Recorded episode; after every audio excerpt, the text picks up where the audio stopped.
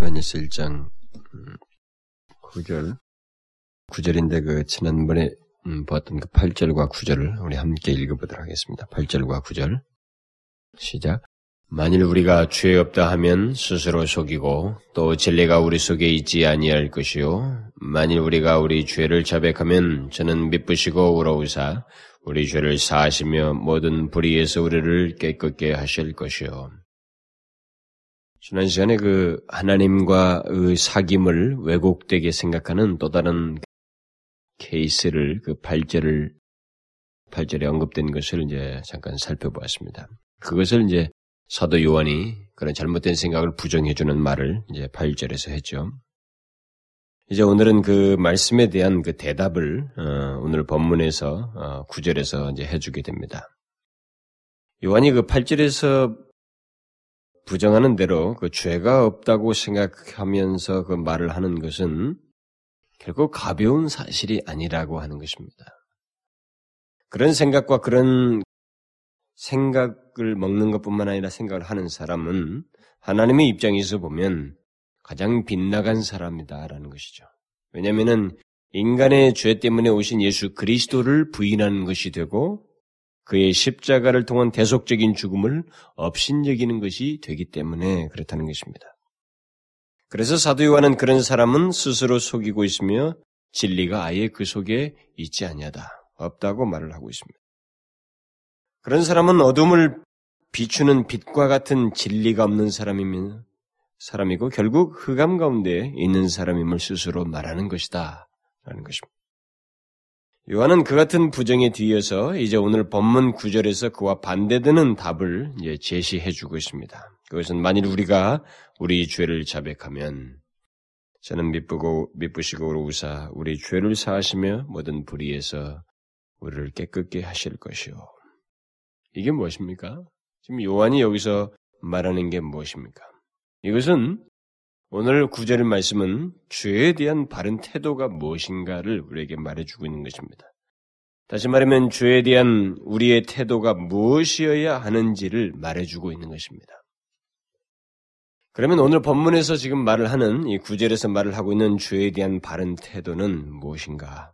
그것은 8절과 같은 태도와는 달리 죄를 인정하고 죄가 없다는 게 아니라 죄를 인정하고 그 죄를 용서하실 수 있는 길을 만드신 하나님께 자백하는 것이다라는 것을 말을 해주고 있습니다. 죄를 인정하고 하나님께 고백하는 것이 죄에 대한 우리 인간이 가질 수 있는 바른 태도이다라는 것입니다.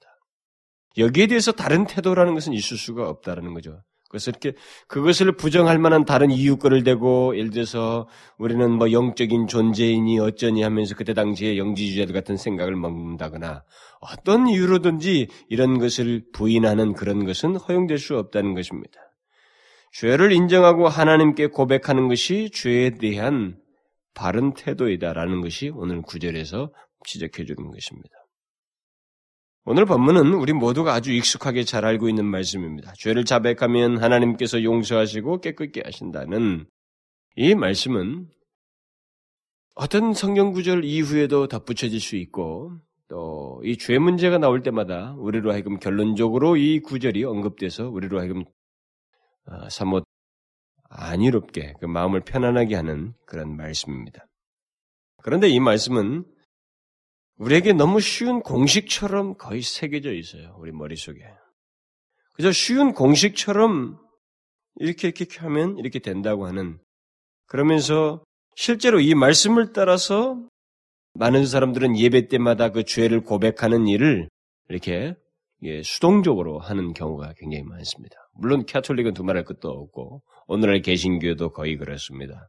저는 어느 큰 교회 가서 그 사람들이 다 같이 우리가 다시 참여하오니 이렇게 하니까 조용히 다 서로가 조용히 뭐라고들 다 조용히 한참 그 참여하는 시간을 갖고 예배 중에 결국 죄를 고백하고 그러고 나니까 끝마무리에서 이 구절을 딱 인용을 해주고 죄의 사유함을 받았다고 하는 선언을 사회보는 목사님이 하는 걸 보았어요.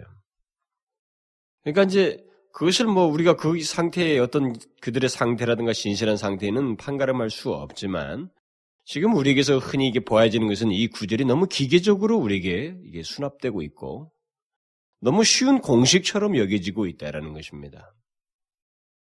그래서 우리는 예배 속에 와서 뭐라고 중얼중얼하고 죄를 고백하는 것으로 그냥 일단락을 지어버려. 이 죄의 고백이 가지고 죄의 고백이 포함하는 내용 같은 것에 대해서는 사실 아주 미미한 정도의 이해나 그 태도를 가지고 있을 뿐이지 여기 죄를 자백하면이라고 하는 이 말이 담고 있는 그 풍성한 그 충분한 그 근거 같은 것들이 배경들이 우리 가운데 가지고 있지 않은 가운데 그냥 기계적이고 거의 쉬운 공식처럼 죄의 고백이 행해지고 있다라는 것입니다.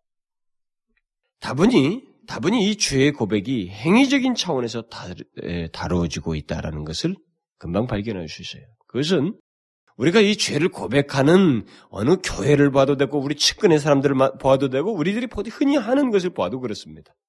쉽게 알 수 있어요.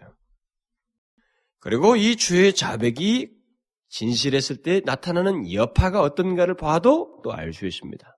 진실한 죄의 자백이 있게 됐을 때 여기서 말하는 이 자백이라고 하는 것은 굉장히 진실한 것을 얘기하는데 내용이 있는 것이 근거가 있는 것을 말하고 있는데 그것이 있게 됐을 때 나타날 여파 같은 것이 있는데 진실한 자백이 있으면 그 다음에는 거기에 따른 어떤 진일보된 거룩하고 더 영적으로 죄의 자백으로 인한 더 성숙이 있게 되는데 그런 것이 없고 그저 죄의 자백은 있지만 그러면서 그 뒤에 이어지는 미쁘시고 우러우사 모든 걸뭐 용서하시고 깨끗게 하신다는 이 말만 그냥 무슨 뭐 그냥 공식처럼 알고 있을 뿐 실제 이것이 진실하게 행해지지 않는 이 구절이 오히려 남용되고 있는 것이 우리들의 현실이라 이 말입니다. 그래서 이 죄의 자백과 관련해서 우리가 먼저 생각해야 할 것이 있습니다. 이 죄의 자백을 먼저 제가 이 시간에 설명을 하려고 하는데요. 준비하면서 죄의 자백 문제가 만약 우리가 우리 죄를 자백하면이라고 하는 이 자백 문제를 먼저 얘기하고 그 뒷구절을 다음 시간에 얘기를 하고 싶었지만 이게 사실 연결시켜야만이 오히려 설명이 될 것 같아서 좀 줄여서 한꺼번에 오늘 그냥 하려고 하는 것입니다. 이 죄의 자백과 관련해서 생각할 것이 있습니다. 먼저는 죄를 고백해야 할 대상인 하나님을 이 앞에서부터 쭉 묘사하고 있는데 어떤 하나님이냐라는 것입니다. 이것이 이 죄의 자백을 규명하는 일차적인 근거입니다. 그것은 앞에서부터 쭉 묘사해온 하나님은 빛이신 하나님이라고 말하고 있습니다. 어둠이 조금도 없으신 빛이신 하나님, 거룩하신 하나님, 진리 되신 하나님께 죄를 고백하는 문제를 얘기하고 있다는 것이죠. 오늘 본문이 지금 바로 그 하나님께 죄를 고백하는 문제를 말하고 있기 때문에 이것은 이 죄의 고백이 그냥 쉬운 것도 아니고 간단한 것도 아니고 가벼운 것도 아니라는 것이죠. 그리고 기계적인 반복 같은 것은 더욱 아니라고 하는 사실을 여기서 포함하고 있습니다. 빛이신 하나님 앞에서 모든 것이 노출되어야 할 그런 좀도 숨길 수 없는 그런 고백을 얘기하고 있기 때문에 그 고백은 굉장히 진실한 거예요. 정말 여기에는 어떤 우리들이 가지고 있는 인간에게 보통 대하는 아주 쉬운 태도라든가 건성으로 넘어가는 태도라든가 이런 것들이 허용되지 않는 것을 미리 전제하고 있습니다. 이런 것들이 우리 가운데 가만되지 아니하고 기계적으로 우리에게 행위적인 차원에서만 이 죄의 고백이 주어 행해진다고 하면 이 벌써 법문을 악용하는 것이고 뒷구절에 나오는 해당이 그 약속에 해당이 되지 않습니다.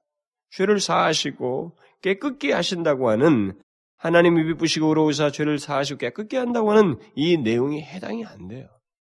이 본문은 철저하게 조건문으로 되어 있습니다. 이 조건문을 분명히 알아야 되는데 이 조건문은 죄의 고백을 얘기하는데 죄의 고백이라고 하는 조건 아래서 얘기하는데 죄의 고백은 누구에게 하는 것이냐라는 것을 지금 계속적으로 말하고 있기 때문에 빛이신 하나님이란 말이에요.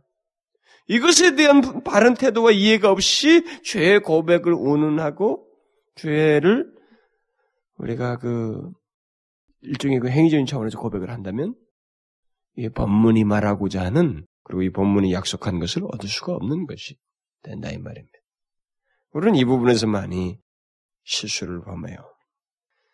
여기서 이제 바로 그 하나님께 죄의 고백이 어떠해야 하는지를 이제 여기서 상세히 말을 하고 있는데 그 하나님께 그 빛이신 하나님께 고백해야 할 죄는 무엇이며 그것이 어떤 근거에 의해서 고백되어야 하고 그리고 그렇게 할 때 어떻게 되는지를 오늘 본문에서 다 말을 해주고 있습니다.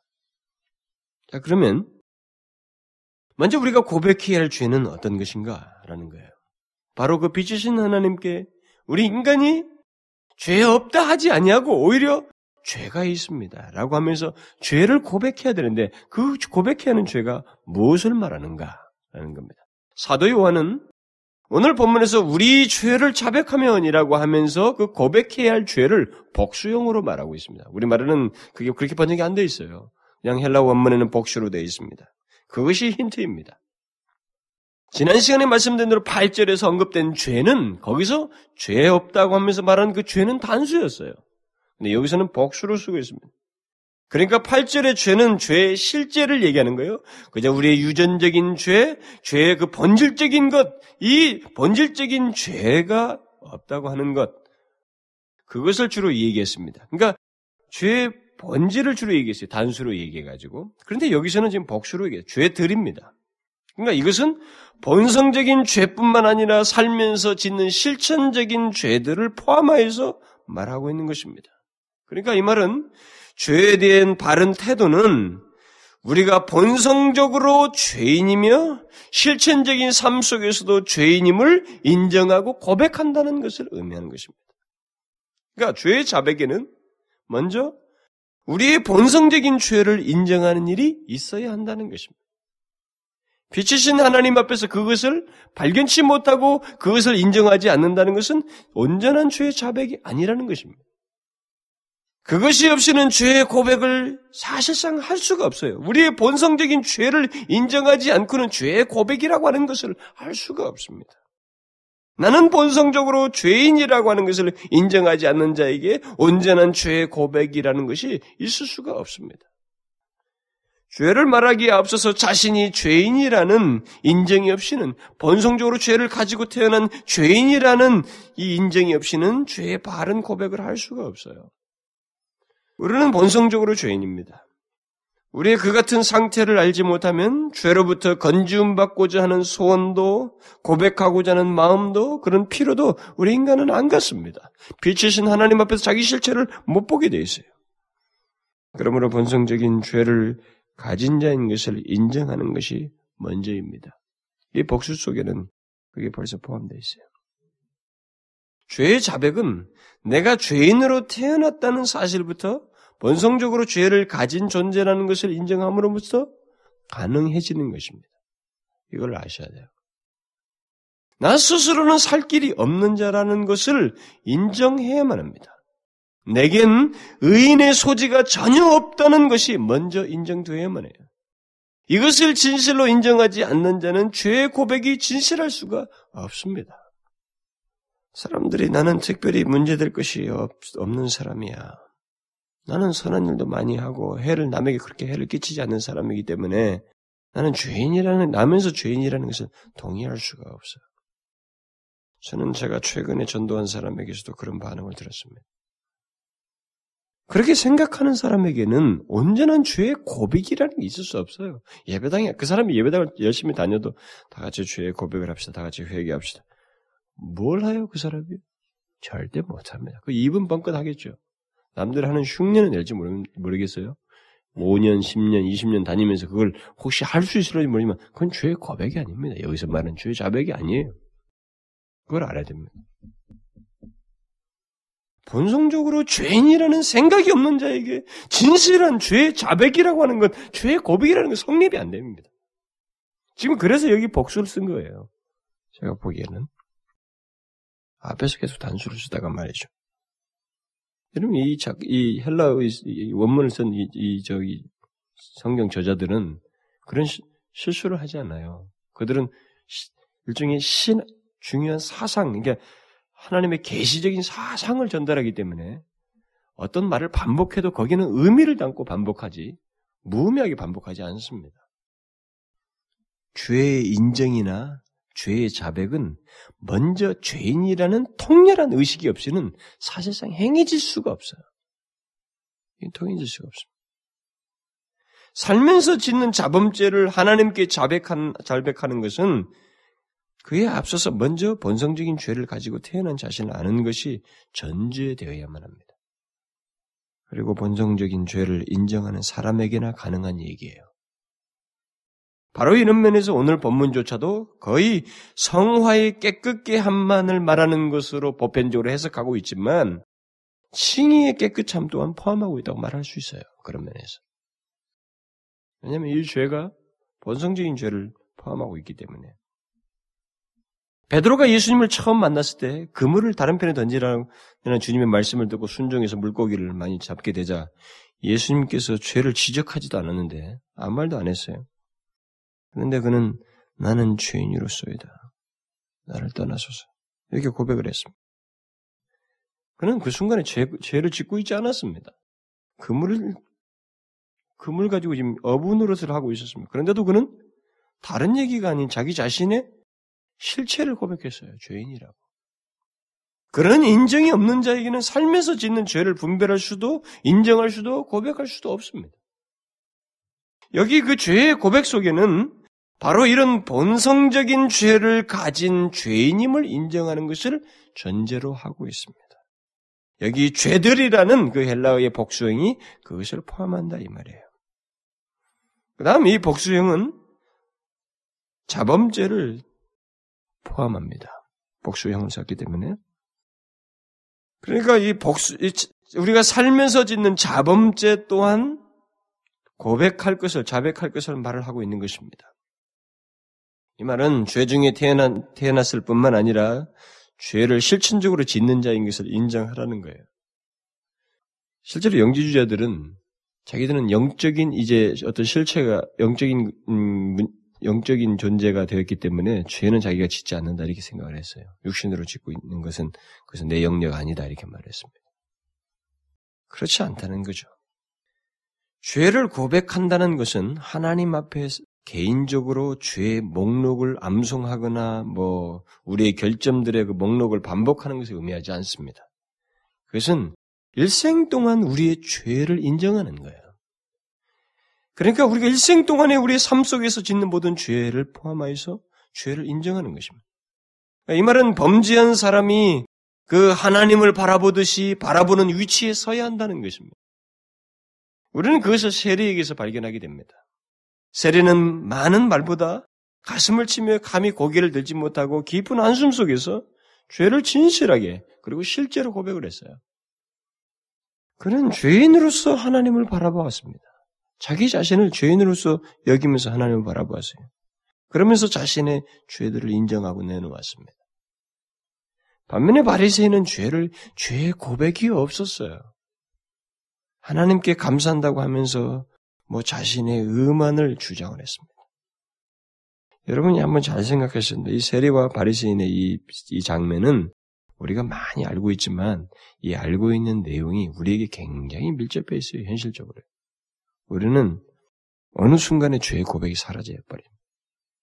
은혜 찬송, 하나님의 뭐 사랑과 은혜에 대한 감사, 하나님께서 주신 무엇이 어떻고 이런 것들은 막 열걸하지만 진실로 그것은 마치 껍데기 같고 하나님 앞에서 내 실체가 내가 끝까지 주를 향해야만 하는 죄인이라는 실체를 까마득하게 잊어버리고 바리새인처럼 하나님이 항상 나와 이렇게 우리에게서 감사하나이다라고 하면서 자기 일 통해서 행해진 일, 이루어진 일, 이런 은하 열거하기 바쁜 그런 모습으로 언젠가 우리가 둔갑해버려요.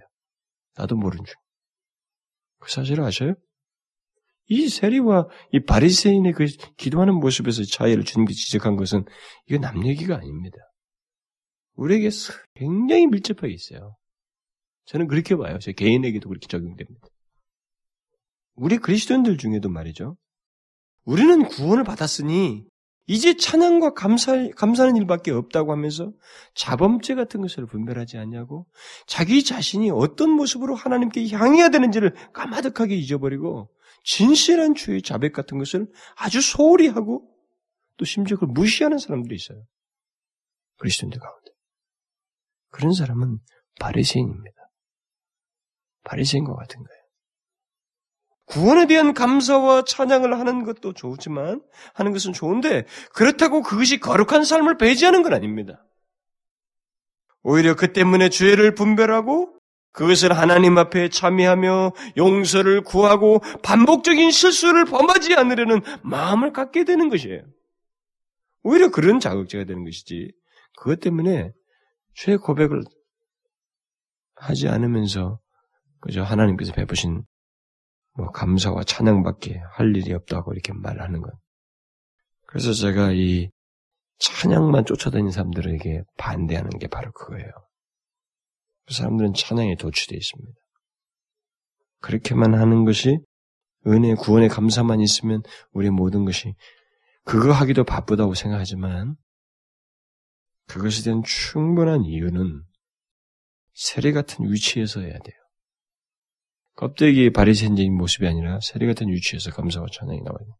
자기 실체에 대한 주를 향할 수밖에 없는 자기의 존재에 대한 이해 속에서 주를 전적으로 의지하는 가운데서 나오는 고백과 그다음에 감사와 찬양, 헌신코자 하는 겸손한 태도 그런 삶이 나와야지 감사와 찬양밖에 할 일이 없다고 운운하면서 바리새인들이 말 바리새인들이 그랬거든요.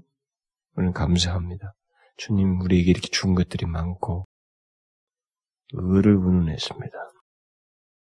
구원받았으니 죄로부터 자유다라고 하면서 자범죄를 분별하여서 고백하지 않는 자는 잘못된 구원관을 가지고 있는 사람입니다. 그 사람은 구원받지도 하나님과 사귐도 없는 사람이에요.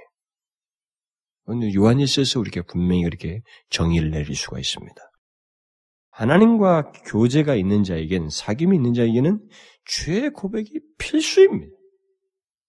스펄전은 죄의 고백이 얼마나 철저히 해야 하는지를 여러 가지 것들을 가지고 쭉 그래서 이뭐 본문 설교를 하면서 여러 걸 하는데 그 중에 내가 일부만을 조금 별로 뭐 이렇게 어, 적절하지는 않지만 그래도 제가 해야 할 말이 그냥 있기 때문에 대신 잠깐 그, 그거 설교한 내용을 읽으면 그 회중들에게 그가 이렇게 말합니다.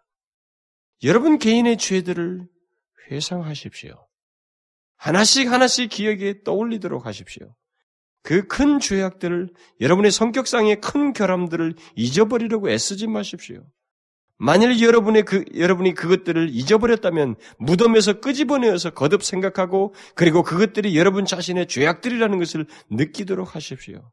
그것들을 다른 사람들의 문간에 놓아두지 마십시오. 여러분의 죄악을 완화시키기 위해서 환경을 두루 살피지 말고 그것들을 하나님의 얼굴빛 앞에 두십시오. 여러분의 거룩한 일들과 관련된 죄악, 그 안식일의 죄악, 성소의 죄악, 성경을 거스린 죄악, 기도에 대하여 범한 죄, 아버지의 사랑과 그리스도의 피와 성령의 감동을 거스린 죄악을 기억하십시오. 이런 죄악들이 참으로 많습니다. 여러분의 태만의 죄, 의무에 실패한 죄, 여러분의 잘못된 생각으로 인한 죄, 여러분이 행한 일과 여러분이 행하지 않는 일에 대해서 회개하십시오. 여러분의 마음의 죄를 생각하십시오. 여러분의 마음은 구세주를 향하여 참으로 냉담하였습니다.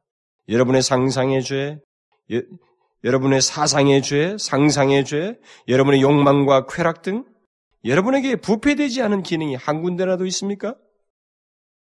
우리는 자신의 죄악의 악화를 고백해야 합니다. 빛과 진리를 거스리고 양심을 거스리고 거룩한 사랑을 거스리고 성령의 감동을 거스리고 그의 부드러운 음성에서 나오는 부드러운 경고를 거스리고 우리는 죄를 저질렀습니다. 이 모든 죄는 하나님과 율법을 거스리는 죄들입니다. 이런 모든 죄를 고백해야 합니다. 라고 스펄진이 말했어요.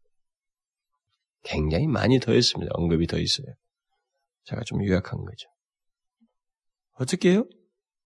죄의 고백이 얼마만큼 정확해야 되는지 철저해야 되는지를 말을 하는 거죠. 이게 우리가 구원받았으니 끝이라 아니라는 겁니다. 절대 그럴 수 없다는 거죠. 그것은 하나님과의 사귐 때문에 그와의 관계 때문에 빛이신 하나님에 대한 이해 때문에 정확해야 된다는 거죠. 그리고 우리 삶 속에 일생토록 계속되어야 될 내용이다 이 말입니다. 우리가 이렇게 고백해야 할 죄를 직시하지 않는다면 그것은 빛 대신 하나님을 피하는 것이 되는 거예요. 우리 중에 빛 대신 하나님께 하나님께서 들추어내는 죄를 고백하지 않고 우리가 회피한다면 설교를 통해서든 어떤 자극을 통해서든 하나님께서 빛이신 하나님께서 진리를 통해서는 우리를 비춘다고요. 응? 그래서 들추어낸다고요. 그런 죄를 들추어냄에도 불구하고 고백하지 않고 회피한다면 그는 하나님과의 교제를 거부하는 것이고 성령을 거스르는 자입니다.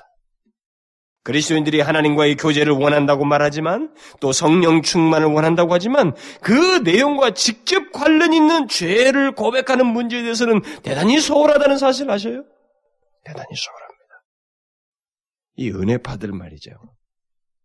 기도하면서 열광하면서 성령 충만 뭐 하지만은 그 성령 충만과 하나님과의 교제에 밀접하게 관련 있는 아주 가장 기초적인 것이 바로 이죄 고백과 관련되어 있다는 것입니다.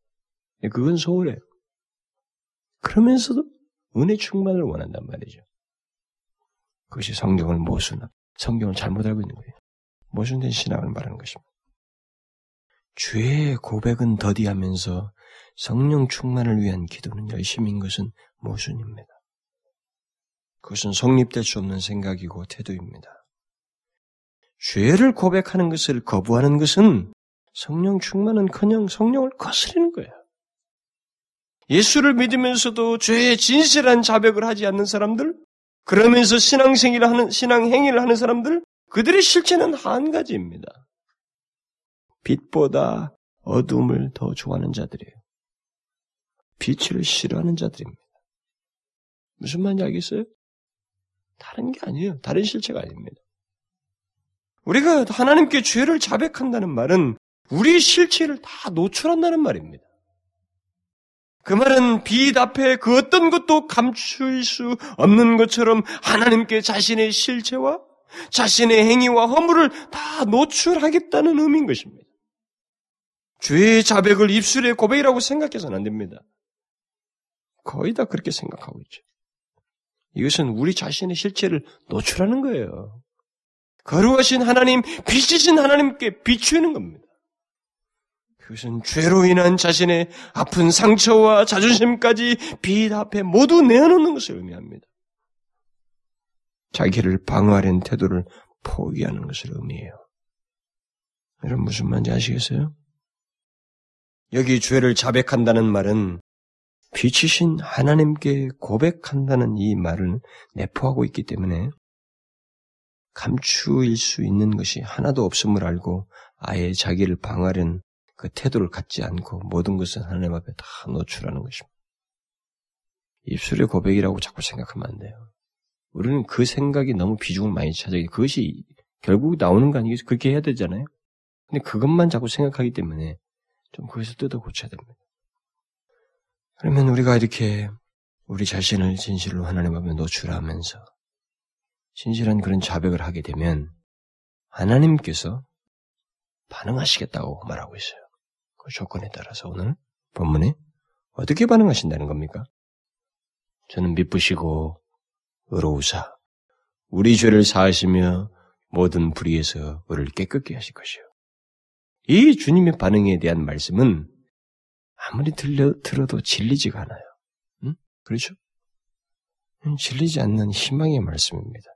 저는 미쁘시고 어로우사 우리를 사하시며 모든 불의에서 우리를 깨끗게 하실 것이요.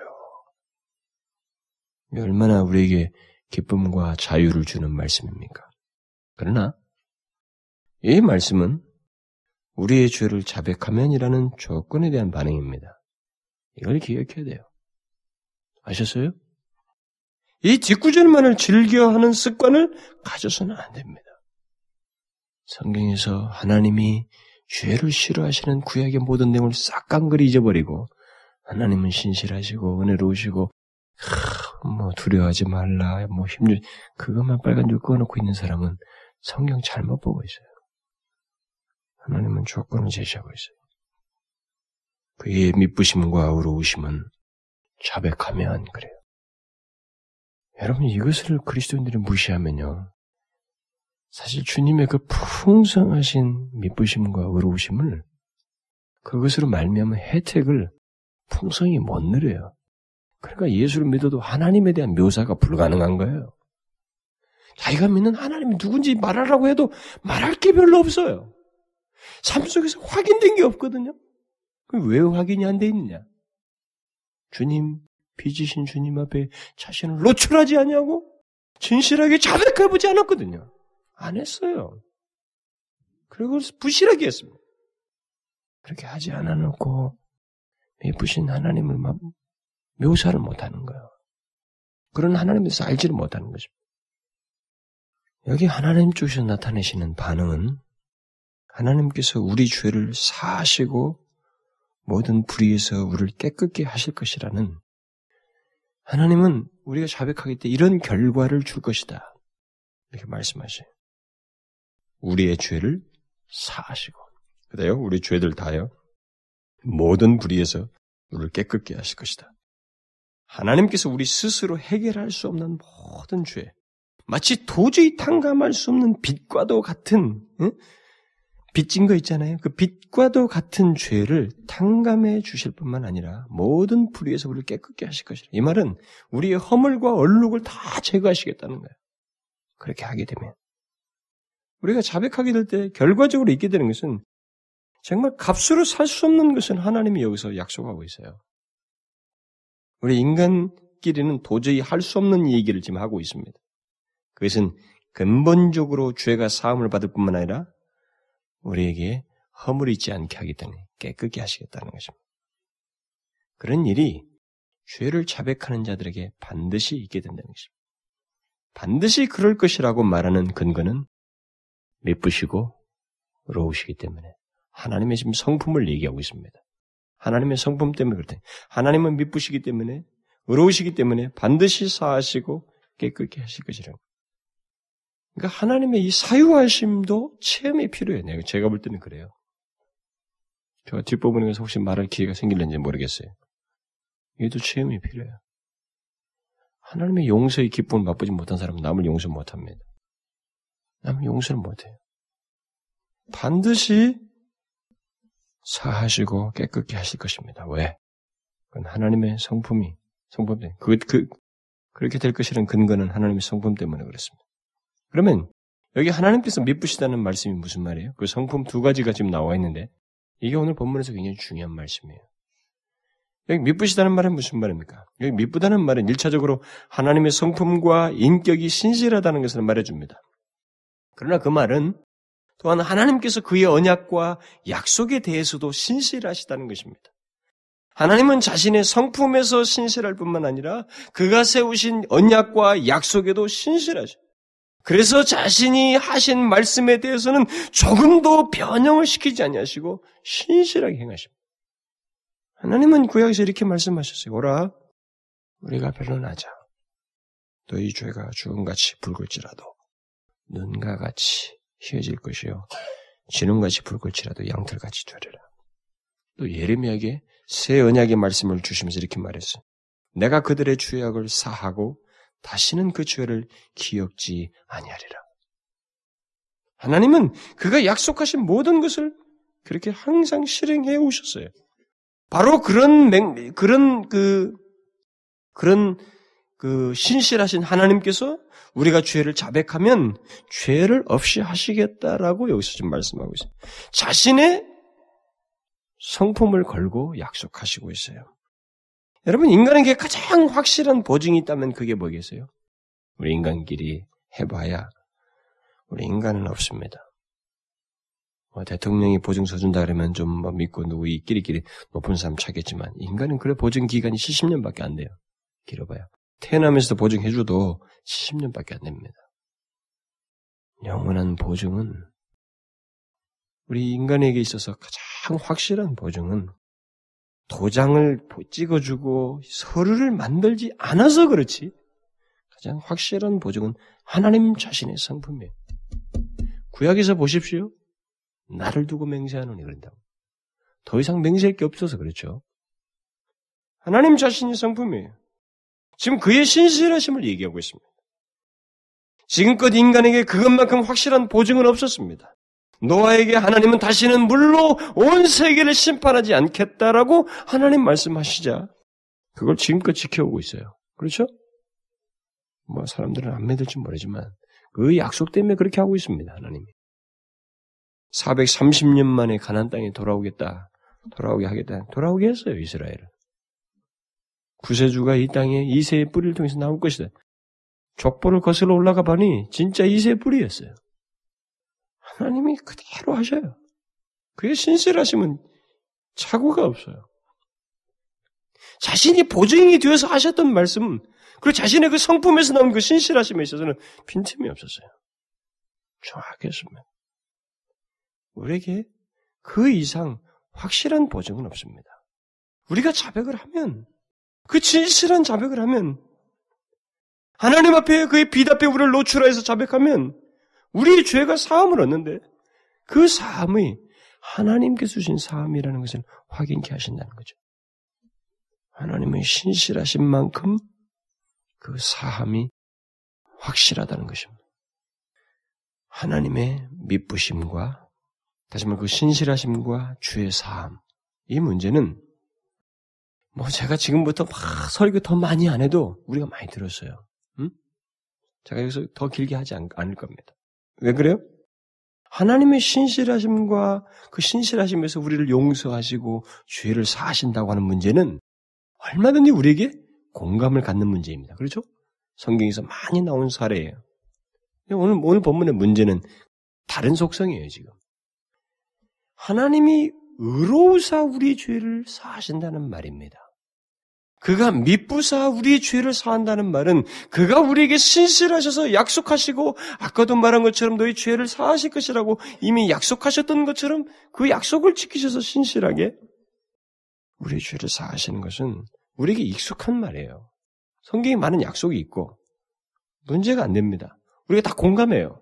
그런데 오늘 본문에 하나님께서 의로우사 우리의 죄를 사하실 것이라고 하는 이 말씀이 아주 이상한 말씀이에요. 오늘 본문에서.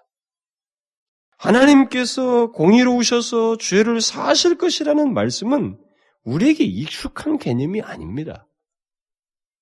여러분들이 그걸 생각을 하고 이 본문을 지금까지 읽었는지 모르겠습니다만, 여기 그가 의로우셔서 우리 죄를 사하실 것이다.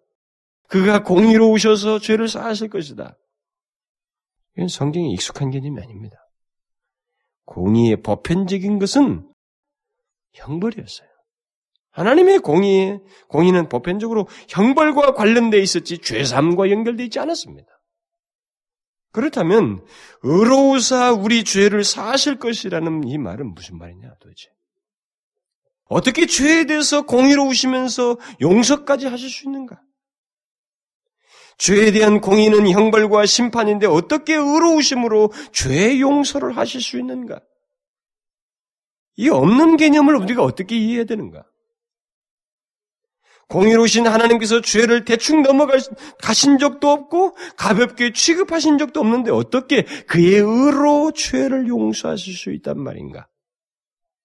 이건 정말로 우리의 난제가 아니라 이건 하나님의 난제예요. 하나님의 난제입니다. 하나님께서 신실하셔서 우리 죄를 용서하신다는 것은 너무나 많은 사례가 있기 때문에 하나도 문제가 안 됩니다. 그러나 이 말은 정말 난제예요. 하나님은 죄에 대해서 그냥 받아주지 못해요. 그 거룩하심 자체가 100% 대치되기 때문에. 그래서 그 공의 앞에서의 죄는 다 없어져 버릴 정도로 반응하셔야만, 소멸하는 불로서 반응하셔야만 하고, 거기에는 심판과 징계를, 징벌을 내리셔야만 하는 것이 그 공의가 갖는 특성입니다. 죄와 공의 사이는. 그러니까 공의가 죄 용서를 낳는다는 이 말이 그런 말이 우리에게 성립이 안 돼요. 그런데 여기서 지금 공의로우시면 의로우사 죄를 사하실 것이라고 말하고 있단 말이에요. 공의로우사 우리를 죄를 사하신다. 이 말은 무슨 말입니까?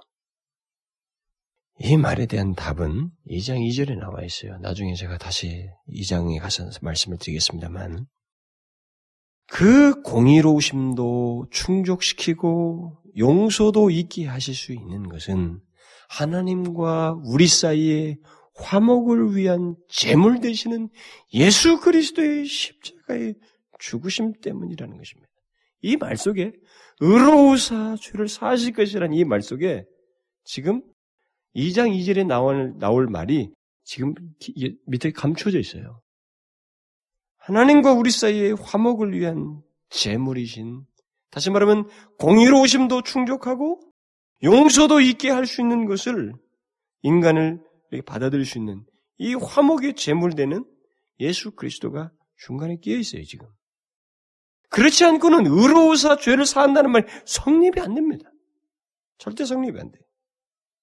그러니까 여기 의로우사 죄를 사하실 것이라는 말씀은 바로 예수 그리스도의 십자가의 죽으심에 근거하여서 하는 말씀이에요. 그러니까 하나님께서 우리의 죄를 용서하실 때는 우리의 그 자백 행위 때문이 아니라 죄의 자백 행위 때문이 아니라 하나님의 의로우심을 충족시키며 우리의 죄의 용서를 가능케 하신 예수 그리스도의 십자가의 죽으심 때문이라고 하는 것을 여기서 말하고 있어요. 그러므로 우리가 죄를 자백하여 사함을 받는 것은 하나님의 신실하심만으로는 설명할 수가 없습니다. 설명될 수가 없어요. 거기에는 죄에 대한 하나님의 공의로우심이 함께 설명되어야만 합니다. 우리의 죄가 사함을 받는 것은 우리의 죄를 지금 우리가 죄를 지금 고백하고 있지만 그 고백하는 죄에 대한 공의의 심판이 이미 예수 그리스도에게 나타나셨기 때문에 있게 되는 거예요. 그것이 없이는 우리의 죄의 자백이 사함을 얻을 것이라는 말이 성립이 안 돼요. 바로 이 근거를 알아야 됩니다. 죄의 자백이라고 하면 우리가 죄를 자백하면 음? 만약 우리가 우리 죄를 자백하면 이 죄 고백이라는 말 속에 바로 이 근거를 우리가 사무치게 알고 있어야 돼요. 음? 우리는 죄를 그저 자백만 해서는 안 된다는 것이죠.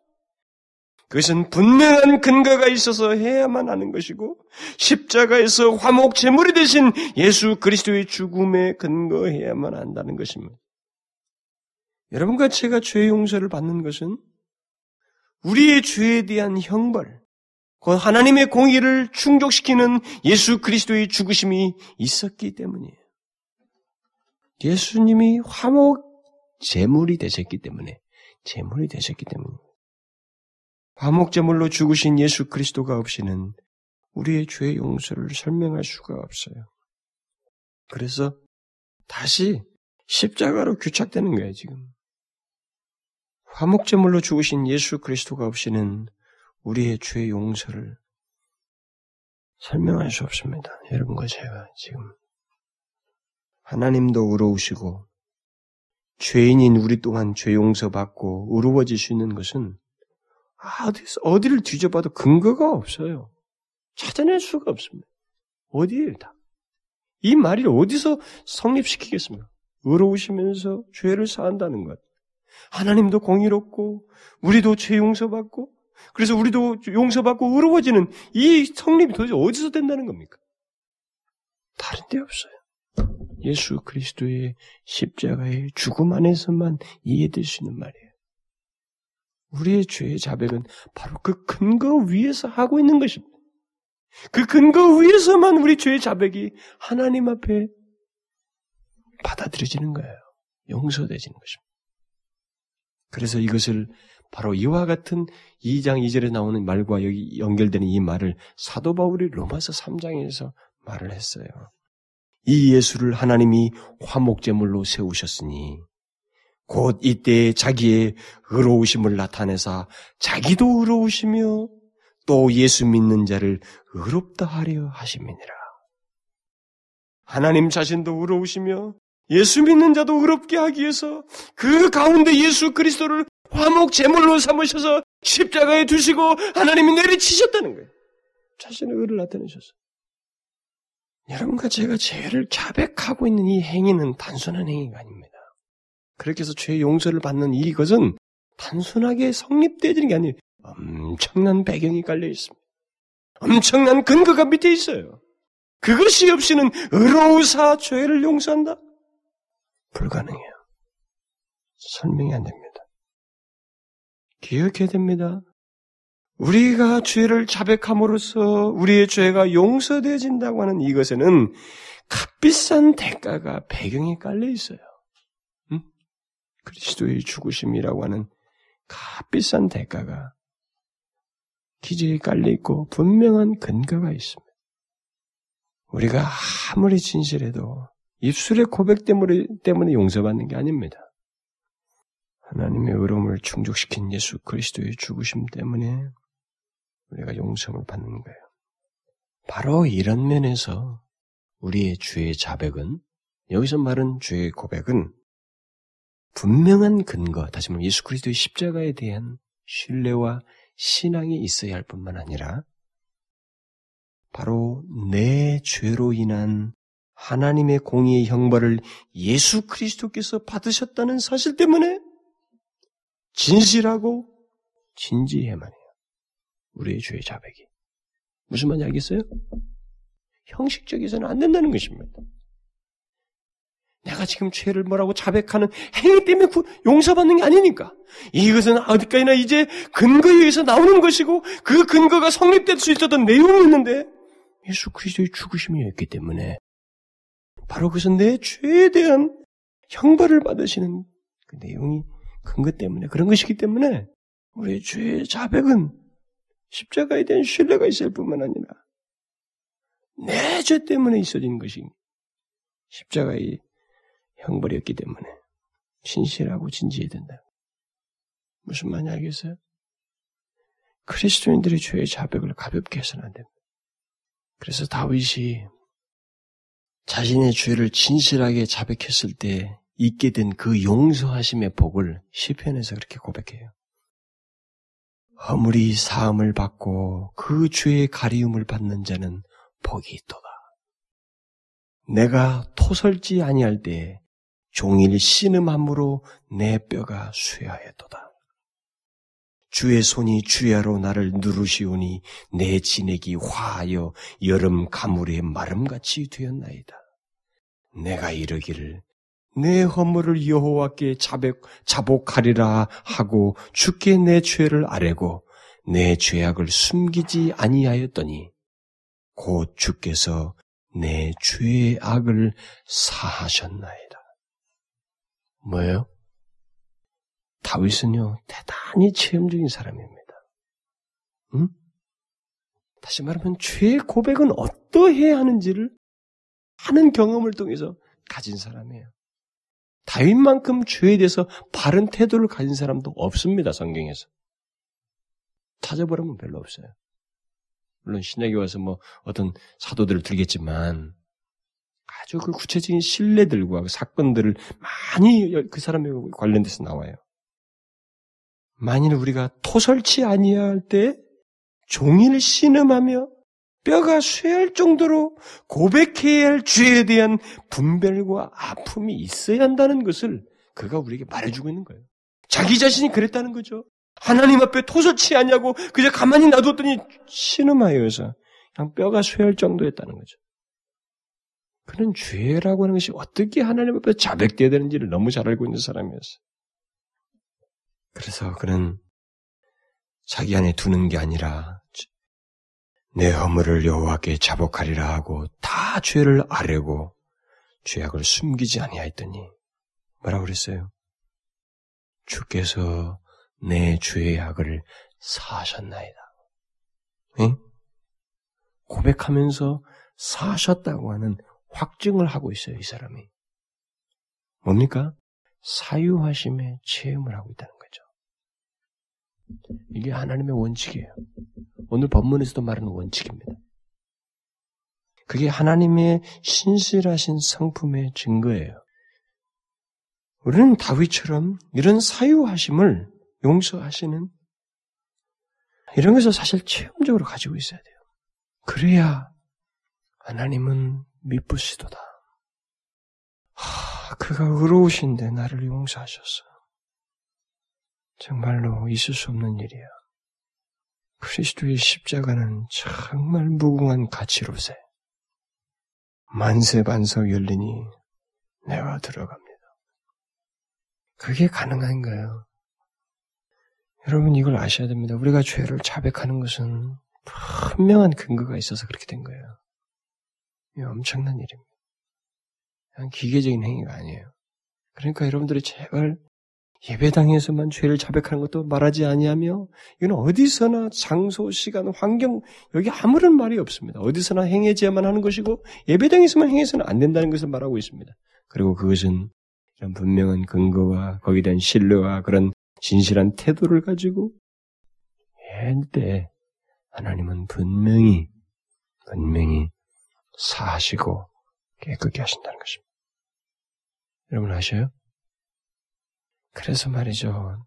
우리가 어느 본문에 가서도 그런 말씀이 또 나올지 모르지만 찬송가 작사가들이 뭐 토플레디가 무슨 뭐 만세반석이 열린 이런 찬송이 나올 수밖에 없어요. 나올 수밖에 없다. 그 예수 그리스도 때문에 나에게 그냥 모든 게 열려버렸어요. 모든 게 다 열렸습니다. 죄 용서, 자유, 구원, 하나님과의 관계, 주님의 영원한 세계, 하나님과 영원한 동거. 말도 못해요. 그냥 열가기 시작하면 셀 수 없는 내용들이 성경에 다 있는 화목제물이 되셨더니 그가 하나님과 우리 사이를 연결시키는 화목제물이 되시더니 그 때문에 우리에게는 무궁한 무궁한 것들이 열려졌어요. 모든 죄가 다 사해집니다. 깨끗게 돼요. 그 큰 것 때문에. 너무 놀라운 복음이죠? 진짜 정말 귀한 복음이에요.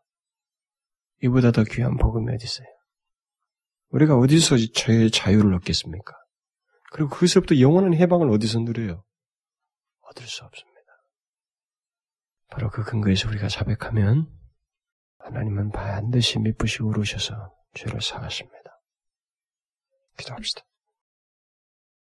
하나님 아버지, 우리가 우리의 죄를 자백하면 하나님은 미쁘시고 의로우사 우리의 죄를 사하시고 우리 모든 불의를 깨끗게 하신다고 하는 영광스러운 진리를 알게 하셔서 감사합니다. 오, 그 진리가 실제적으로 우리의 삶 속에서 그대로 확인되어지는 역사가 있게 하여 주옵소서. 하나님, 그 주님을 우리가 직접 확인하는 이 사유하심을 통해서 주님을 확인하는 그런 체험들이 우리 가운데 계속 있게 하여 주옵소서. 진실로 우리가 죄를 자백하는 것이 얼마나 요긴하고 우리에게 필수적인지를 알게 되었사온지 이것을 기계적으로 습관적으로 하지 않게 하시고 하나님이여 그리스도의 십자가심의 그 근거를 기억하고 바로 그것 때문에 우리가 죄를 자백하는 것인지 바로 그 근거 위에서 하는 것인지 우리가 잊지 아니하고 진실하고 참으로 하나님 겸비된 가운데 주 앞에 죄를 자백하고 그러, 그러면서 우리는 죄를 범상이 대하지 아니하고 죄에 대해서 깨어 있으며 주님의 싫어하신 만큼 싫어할 수 있는 저희들 되게 하여 주옵소서. 어, 주님의 그 사유하심의 무궁함을 우리가 날마다 경험하며 찬송하기를 원합니다. 주여, 이 진리를 우리 영혼 속에 새겨 주옵소서. 예수 그리스도의 이름으로 기도하옵나이다. 아멘.